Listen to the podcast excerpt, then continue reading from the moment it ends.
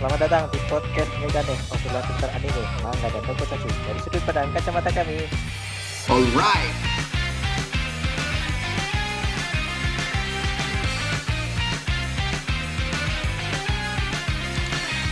Oke, Eh, pembukanya gimana ya? Eh, gimana kabarnya man hari ini man? Ya, alhamdulillah baik Mas Najib. Mas Najib sendiri bagaimana kabar? Ini kenapa ketawa nih? Iya. Enggak, bingung aja gimana buka podcast. Eh, iya sih, memang sulit ya kalau harus berinovasi setiap ini. Bahasa basinya bingung. Hmm, hmm. Udah basi. Oke, kita udah memasuki akhir Februari ini man. Iya betul.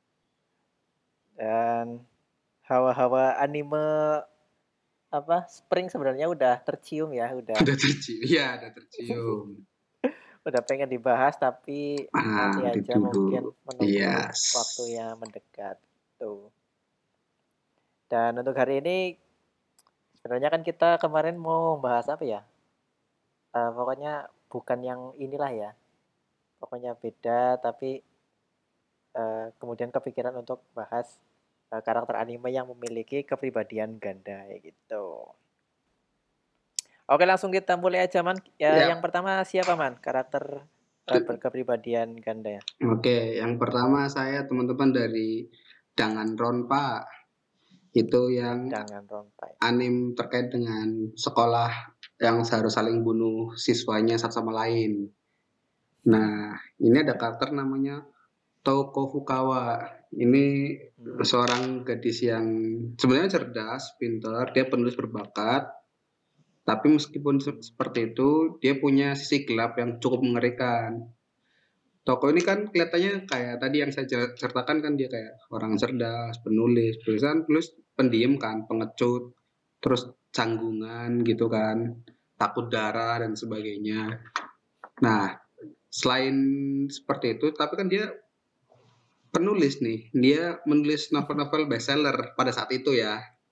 Iya. Nah, pas ada kejadian tertentu, dia menjadi orang yang sifatnya berkebalikan dengan dirinya.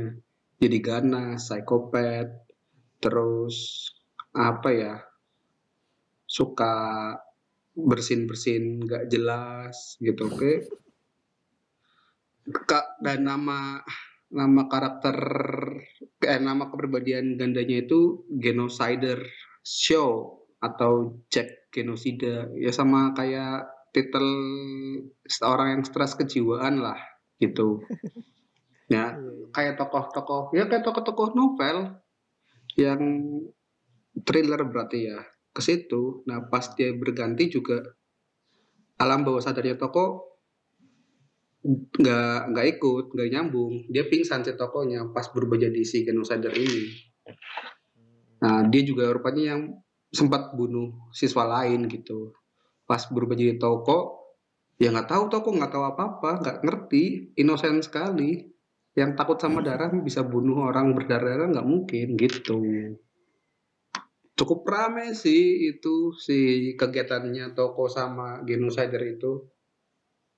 Ya bisa bisa jadi ini motif teknik pembunuhan yang baru Teknik pembunuhan yang baru. Iya dong, yang bunuh kepribadian ganda yang satunya pas diwawancara kepribadian yang takut sama darah ya nggak lucu. Hmm.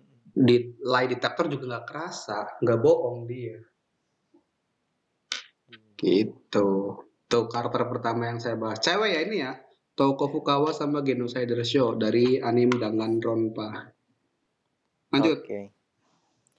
Kalau dari saya yang pertama ini dari hmm, salah satu anime dari franchise Gundam yang paling populer Nah, Oke.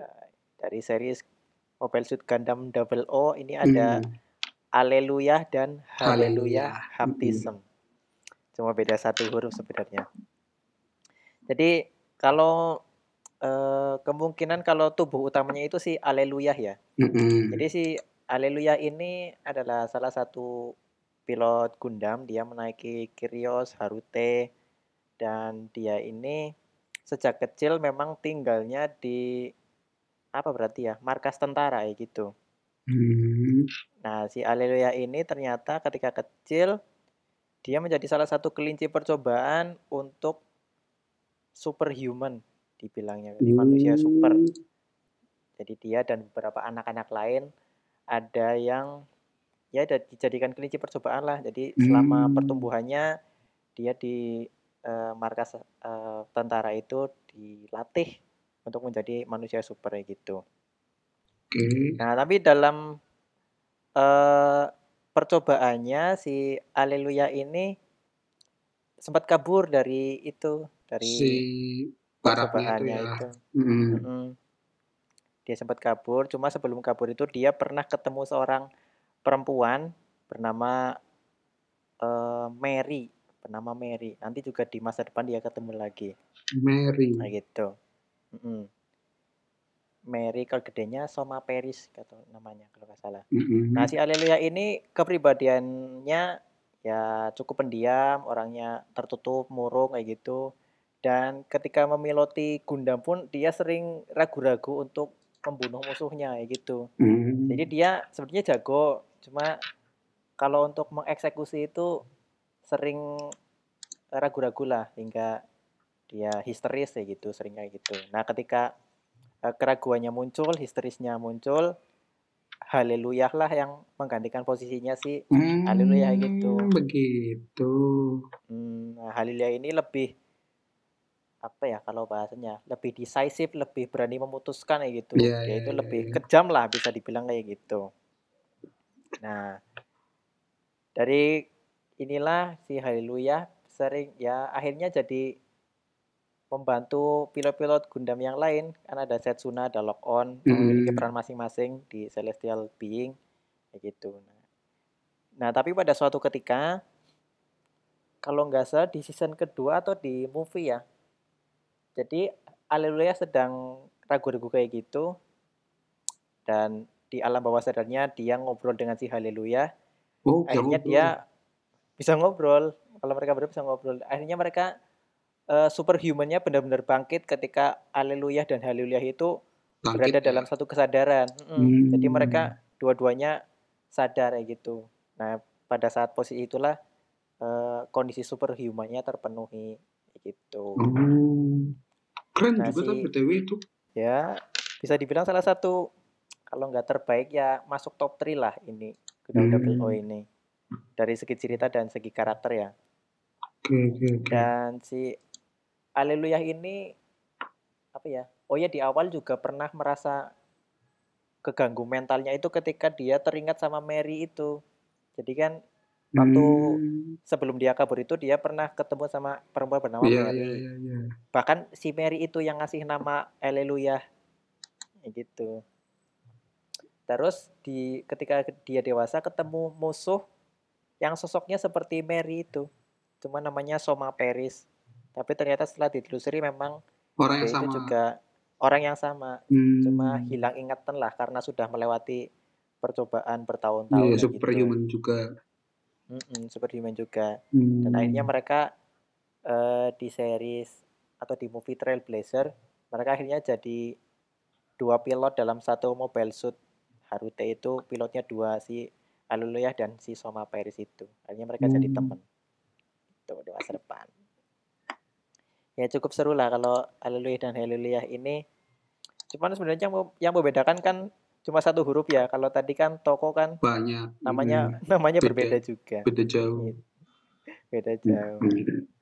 Nah, itu karakter yang pertama dari saya. Hmm, oke. Lanjutnya ada apa lagi, Man? Saya dari anime Inazuma Eleven, Pak. Ini yang sepak bola, Oh, tapi ini pakai Nazuma. jurus-jurus. Iya. Iya, iya, iya, iya. Ini saya saya inget gara-gara waktu pernah kan pernah tayang di TV kan. Pernah saya juga nonton Mm, movie-movie-nya tuh, Inazuma Eleven, tapi Mm-mm. kok nggak inget ya? Ada itu pemain yang pas tengah-tengah lah. Dia ada pemain pemain barunya Inazuma nanti. Itu namanya Shiro Fubuki Shiro yang jurusnya itu longsoran salju, longsoran salju. Anjay. Iya, Fubuki men. Iya. Oke ya.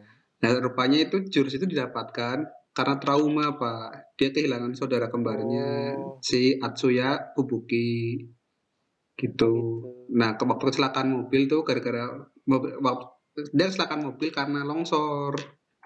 Aduh, Malah jadi jurus ya. Iya, terus pada pada saat longsor itu si Atsuya dorong dorong si Shiro, kamu jangan di sini, kamu Hmm. pergi, kamu bisa keluar, dorong gitu. Nah, tapi si Atsuya ayah ibunya meninggal di tempat. Meninggal. Iya, nah kan jadi trauma tuh. Akhirnya bentuklah Hmm. kepribadian baru tuh si dari si Shiro itu yang mirip Atsuya. Watak saudaranya. Nah, di situ Shiro itu kan orangnya penakut kan gara-gara trauma itu. Mm-mm. Dia kalau bahasanya kita itu ad- dia PTSD, Pak. Mm-mm. Nah, kalau bahasa psikologinya post traumatic stress disorder. Dis- eh, Nah, dia takut suara keras yang mirip kayak longsoran salju dan sebagainya gitu. Nah, tapi ketika dia ketika dia main bola dia bisa melupakan itu, Pak. Cuman Oh. nggak berani ngambil keputusan. Oh, berarti sepak bola itu sebagai katarsisnya ya? Iya, sebagai katarsisnya. Cuman dia nggak bisa ngambil keputusan tetap, Pak. Cuma dia passing-passingnya Oh. bagus. Pas Hmm. dia berganti ke wujud keberbedaan ganda yang satunya si Atsuya Fubuki, Oke. dia baru bisa mengambil keputusan bahkan jurusnya itu yang tadi longsor itu Iya, salju longsor longsor gitu nanti perbedaannya pas dia berubah rambutnya jadi naik ke atas. Warnanya sama dan matanya jadi berubah Oh. mata jadi oren kalau matanya si Shiro biru matanya Atsuya, Atsuya jadi oren gitu. Nah pas jadi Atsuya dia lebih mendominasi dan lebih agresif kalau main. Bisa ngambil keputusan lah gitu. Ini harus ke sana tendang langsung gitu. Mm-mm.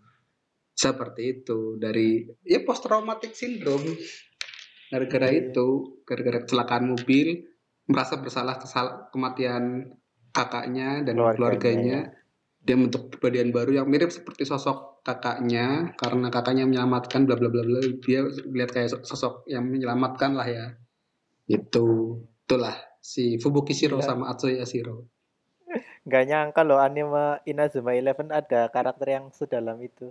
Iya ada men, itu membahas berapa episode gitu, tiga apa empat episode gitu. Pas pengenalannya itu. Soalnya yang saya ingat kan karakter utamanya kan kiper ya. iya yang jurusnya kiper, God Hand apa ya? Hand, iya. Iya. Iya memang itu Gila, tokoh utamanya sih. Heeh. Ah, ah, itu Jadi sih. ini masuk Inazuma Eleven yang pertama ya? Atau yang Go? Yang pertama, masih pertama ini. Yang pertama. Hmm. Saya mulai berhenti nonton itu ketika sudah lawan alien, terus saya berhenti nonton. Iya iya. Asem. sepak bola kok Iya. alien. Kehancuran bumi Kita bukan sudah- sepak bola. Apa itu? Iya, Padahal kan awalnya kita udah berdamai dengan skill-skill yang Ya, iya, Dewa udah mau itu. berdamai lah ya. udah mau berdamai, malah ditambah alien. Tambah alien asem. Ya jadi bahas kasihan pak. Lanjut aja. Enggak apa-apa. Inazuma Eleven kan apa? Kayaknya sasaran utamanya anak-anak biar Iya, biar dijurus-jurusnya gitu. Oke, kalau Gitu. begitu yang kedua dari saya ya. Nah, Ini dari anime atau manga favoritnya Arman ini Oh. dari anime One Piece. yes, jelas. Itu ada salah seorang pangeran yang sangat populer itu bernama Cavendish si kuda putih. Iya, ngakunya populer ya. Tapi ternyata beneran mas, setelah saya baca-baca ya. Mm-mm. Jadi Cavendish ini kan eh, bangsawan awalnya, Mm-mm. cuma kemudian dia itu diusir dari kerajaan. Oke, Diusir karena diusir karena terlalu populer. diusir karena terlalu populer. Itu udah trivia Iya. begitu, bilang begitu. Ada kayak gitu, absurd Oh. banget. Jadi mungkin keluarga kerajaannya itu ada yang kurang serk kayak gitu ya. Hmm. Nah, karena kepopuleran pangeran ini eh, mengungguli dari kepopuleran si kerajaannya itu. Kerajaannya Oh. namanya Borjuis. Oberjuis. Dia diusir karena terlalu populer. Nah, tapi karena memang dia sudah memiliki wajah tampan dan kekayaan itu, ya bisa dibilang dia ini juga haus akan kepopuleran ya akhirnya ya. Iya, wajar. Jadi dia pengen semua mata tertuju padanya, semua berita itu menuliskan Tentang dirinya. iya. Maka ketika muncul eh, si generasi terburuk Eleven Supernova itu dia merasa tersaingi Tersaingi. karena berita Karena Iya. berita mengenai dia hilang begitu saja digantikan oleh si eh, Eleven Supernova Iya. itu. Supernova. Nah, tapi si Cavendish ini dengan karakter yang ya bisa dibilang aneh dan kocak itu dia juga memiliki salah satu pedang legendaris dia. Pedangnya itu Durandal namanya. Hmm. Itu termasuk Meito bareng kayak Termasuk itu si itu pak. Heeh, termasuk Meito. Bareng kayak si Ichimonji ya. Iya. Wado Ichimonji ya. Begitu masuk Maito. Masuk, Man. Oh. Gitu. Dan dia ini sekarang berarti aliansinya Luffy ya. Dia Iya. masuk Komandan aliansinya Straw ke berapa sih? Dua apa tiga ya? Dari bajak laut Beauty eh apa? Nama Iya bajak beauty. lautnya? Beauty ya? Iya. Beautiful. bajak laut Beautiful. beauty, beauty, beauty. Aduh, Benar. aneh-aneh. Kayak gitu. Nah, pertama kali kemunculan kafe di sini di saga Dressrosa ya. Betul. Nah, nah kafe di sini juga memiliki kepribadian ganda yaitu ketika dia eh, tidur atau tidak sadarkan diri maka Hmm. Kepribadian lainnya akan bangkit yaitu si Hakuba. Hakuba. Sebenarnya Hakuba kalau di apa di translate juga artinya si kuda putih, Man. Iya benar. Jadi julukannya itu sudah mengandung si kepribadian keduanya juga. Kukira itu loh, dia setingkat admiral loh harusnya loh. Kan warna sama hewan. Oh iya ya, Iya. gitu. Rupanya Nah, si Hakuba begitu. banyak kepribadian lain aja. Nah, tapi ternyata Hakuba ini tidak main-main. Dia ini salah satu apa ya? Kalau udah jadi wujud Hakuba ini ya udah sangat kuat lah si Cavendish lah. Mm-mm. Namun sampai sekarang belum bisa mengendalikan ya si Belum, Cavendish ya. belum, belum, belum. Jadi kalau Hakuba muncul itu dia memang bisa sangat kuat namun dia tidak kenal kawan atau lawan, semuanya bakal ditebas Benar. saja. Saya Nah, ingat kejadian karena- ini loh Pak yang waktu sama Bartolomeo itu. Berarti yang di mana yang di arena? Enggak, yang apa namanya dia mau eh Bartolomeo, Bartolomeo kan punya kataan bari-barier kan. Pas pas Iya. jadi Hakuba nih mau mau motong mau motong siapa pun kan tuh Hakuba kan ngelihat ada Oh, barier nggak bisa dipotong di atasnya terbuka nah mau masuk Iya. gitu itu itu rame terus lucu lucu ya? lucu Partner itu dua pasangan yang kocak sih, walaupun saling berlawanan ya, anu iya apanya karakternya. Tapi lucu juga. Nah, dengan kehebatannya si Hakuba ini dia juga dapat julukan ketiga yaitu Kamaitachi atau si Musang Sabit iya musang sapi karena kemampuannya yang hebat itu eh, dia bisa memotong apa pun tanpa terkecuali. Tapi ternyata ada kecualinya ya. Bari-bari nggak bisa dipotong ya. Nggak bisa nggak bisa terpotong dan emang bari-barinya waktu itu difokuskan ke situ sih dan lebih kecil makanya lebih kuat bari-barinya Iya. Kalau si. Bartolomeo lebih fokus di satu titik, eh perisainya lebih kuat. iya bajak laut beautiful pak Kacang beautiful ya. Iya, Prince Pirate. Bajak laut beautiful sih. Coba ini ada satu trivia atau info terselubung kan. Katanya dulu Oda itu mendesain Hakuba eh si Cavendish ini niatnya awalnya jadi saingannya si Ace. Oh, Tapi- niatnya. Mm-mm. Jadi maunya jadikan rival gitu, tapi diubah akhirnya dia ini lebih benci si Eleven Supernova ketimbang si Ace gitu. Jauh ya. Tapi untuk setingkat 280 juta beri ya worth it Ya, sih kalau untuk nantang. kalau dia apa ya kalau si Cavendish datangnya satu tahun lebih telat kan berarti bisa masuk Eleven Supernova kan Iya, harusnya ya. harusnya makanya dia sebel kan udah buronannya lebih tinggi namun beritanya lebih banyak si Iya. Luffy dan kawan-kawan kan si terburu Iya loh, untuk sekitar 280 juta tanpa makan buah iblis tuh hebat loh termasuknya loh. Mm-mm. Hmm.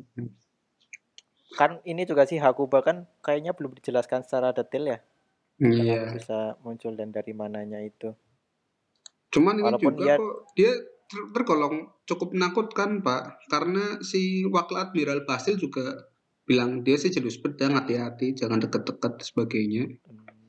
tetap diwaspadai kok setingkat Vice Berarti, Admiral lah berarti mungkin memang s- aslinya udah sangat kuat, cuman Iya. baru eh, apa ya, baru nggak muncul kelihatan dia skill. kuat sih sebenarnya Iya, skill muncul utamanya ketika jadi Hakuba itu. buba iya oke oke Ya bad itu. Yang kedua dari saya Cavendish si kuda putih. oke Lanjutnya, Mas. Kalau saya itu dari anime yang membuat saya bermain dulu nih, yaitu. Yu-Gi-Oh, Pak. Wih, iya, iya, Nah. jelas, jelas. Siapa yang nggak kenal Yu-Gi-Oh? Ya Miyuki dan Yuki Muto. Ini Betul. Saya nggak tahu nih dia sebenarnya keperbedaan gandanya itu dibuat ya berarti ya bukan dibuat sih karena kesalahan sih. Saya cerita deh dari pertama nih. Jadi ada karakter apa Yugi Muto nih kan di Yu-Gi-Oh kan di kartu Yu-Gi-Oh itu Iya. bukan kartu si game ah, anime Yu-Gi-Oh. Nah Yugi Yugi Muto ini yang disebut-sebut punya keberbedaan ganda atau keberbedaan satunya itu yang bernama Yami Yugi atau sisi gelap Yugi itu didapatkan ketika dia berhasil menyusun Millennium Puzzle ya nggak? Betul. Seingat saya itu loh, dia dia menyusun Betul, Millennium Puzzle yang dikasih sama kakeknya. Terus dia kakeknya itu bilang kalau kamu bisa menyusun ini, nanti kamu bisa dikabulkan keinginannya. Dia bilang gitu kan, Hmm. kakeknya kan. Terus Dan Yogi itu keinginannya sahabat. AA punya teman sahabat gitu. Nah, Yugi berhasil nih menyusun Millennium Puzzle setelah bertahun-tahun lamanya. Dan pada saat itu juga Yugi mohon bahwa dia ingin punya sahabat-sahabat yang selalu bersamanya. Dan pada saat itu juga jiwa Parao si Yami Yugi yang terkurung di Millen- Millennium Puzzle selama 3000 tahun itu muncul dan menyatu dalam tubuh Yugi Muto. Nah, Yugi Muto dan Yami Yugi ini sangat mengenal satu sama lain karena jiwa mereka berada dalam satu tubuh. Pada saat endingnya waktu akhir cerita, Yugi Muto kan ini om melakukan duel perpisahan sama Yami Yugi yo. Iya. Sama Atem. Ya sama Tem. Dan dibantu dengan kekuatan kegelapan, Yami Yugi berhasil keluar secara fisik dari tubuh Yugi Muto. Tapi karena karena selama ini kan dia berbentuk masih kepribadian ya, masih dalam bentuk jiwa ya. Nah, pas udah keluar secara fisik, dia bisa melakukan duel berhadapan secara langsung. Yugi Muto berhasil menang, Yami Yugi kembali ke alam baka dan pada saat itu juga Yugi sadar, Yugi Muto sadar bahwa dia udah terkabul keinginannya punya sahabat kayak Jonochi, Anzu, Honda dan lain-lain gitu. Bahkan sampai Bakura jadi Yes. sahabatnya juga. Mm, begitu pak. Itu ceritanya si Yami Yugi sama Yugi Muto. Tapi di sisi lain saya lebih seneng si Yami Yuginya sih daripada Yugi Muto. Dia lebih keren Iya, aja iya, gitu loh. Rambutnya lebih Hmm. keren si Yami Yugi, lebih berwibawa, lebih matur, lebih dewasa dibanding Yugi Muto yang penakut dan sebagainya. ya itu kan karena dia itu kan sebenarnya udah jago main kartu ya, cuma Iya. ya karena culun, pengecut kayak gitu dia jadi akhirnya dibully kan sama Jonochi awalnya Benar, juga. dibully sama Jonochi, tapi Jonochi ya. Anda macam-macam. Begitu. Tapi kalau di Yu-Gi-Oh sebenarnya eh, banyak ya, mungkin ada Bakura juga kan, Bakura Yami Bakura, kan iya sama. Yami Bakuran juga kayak gitu. Mm-mm. Kalau Malik malah apa ya? Kalau kan dia buk- kalau bukan Malik bukan. Puzzle-nya dia kan, Iya, makanya aslinya. jahat. Enggak ada ya dia Malik, pegang enggak ada. Itu memang Malik aja yang sudah begitu. mm-mm. Cuma karena dia pegang Millennium Puzzle yang bukan miliknya, bukan Mm-mm. reinkarnasinya, akhirnya dia jadi kemakan kegelapan. Yes. Tapi Yugi original ini sebenarnya udah sangat bagus ya Mm-mm. dari Udah bagus. karakter dan ceritanya. Sejarah dapat ngegamenya memperkenalkan ani- eh, game baru ya. Iya pada saat itu ya. Mm-mm. Rame. Bang. 150 episode Yu-Gi-Oh.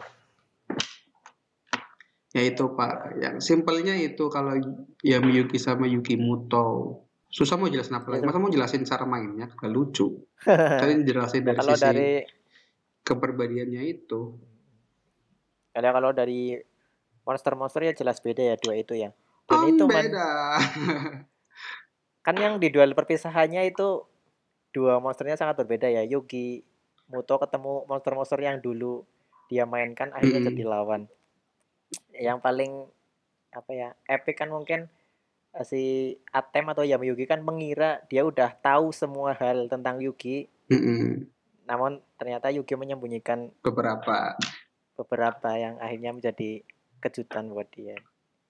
Itu. Dan yang paling bikin nangis itu pas dia kan pakai gold sarkofagus ya Iya, kok buat bagus. menyegel satu kartu agar tidak bisa digunakan Mm-mm. di eh, duel itu dan yang di apa yang dikunci atau yang nggak bisa digunakan adalah monster reborn ya Yes. Gila. Ngerepotin. Cult of Sarcophagus. Tapi sebenarnya nggak bisa digunakan cuma dua, per, dua, dua turn. setelah diaktifkan Setelah ya diaktifkan, dua turn setelah diaktifkan itu kartu nggak boleh ada di deck. Iya, iya. Nanti udah bisa lagi setelah itu. tapi pas kan habis itu dihancurin semua sama Mm-mm. apa sih laser dragon apa apa maksudnya Yuki Ah, lupa namanya itu. Punya mereka berdua Yang- punya eh mereka berdua berutang banyak sama Dark Magician. Eh, pelayan yang paling Iya, setia pelayan itu paling setia Dark Magician. ya, itu Pak yang ketiga dari saya, Pak. Yami Yuki sama Yuki Muto. Oke. Jadi itu yang ketiga yang terakhir ya Man dari Arman ya. Dan dari saya yang terakhir juga salah satu anime favorit saya Oke. yang saya harap ada season selanjutnya sebenarnya. Hmm. Sudah belasan tahun tidak terkabul. Dari anime Air Gear Oh, ini ada Akito Sulit itu sepertinya Wanichi, mendapatkan season 2-nya. berat-berat.